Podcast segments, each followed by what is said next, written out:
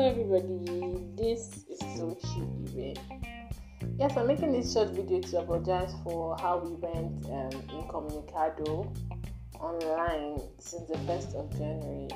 Anyway, this was due to the fact that our WhatsApp crashed. You know, on 1st of January, a lot of people were sending happy new year messages and uploading, updating their status at the same time. So if the device using to run the WhatsApp TV could not cope any longer, so it just at the point it said um, WhatsApp is no longer responding, close the app or wait and all that. So after waiting for many hours and all that, when it was able to, you know, finally open, some messages that I was able to read, I couldn't reply, and some were not showing, they're just blank. And if you scroll through, it doesn't move it was just hanging, freezing up and down, and it was it was not nice. So I had to delete that WhatsApp, and since then, as just today, I was able to download new a new one, and so now the you know the it's still being set up.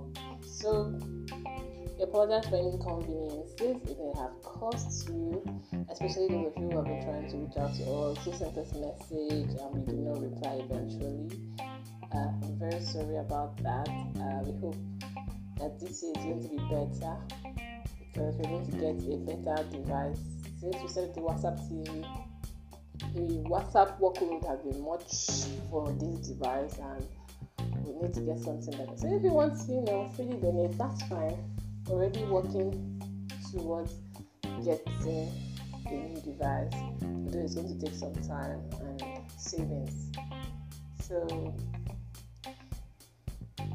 hopefully it's going to get better as time goes on.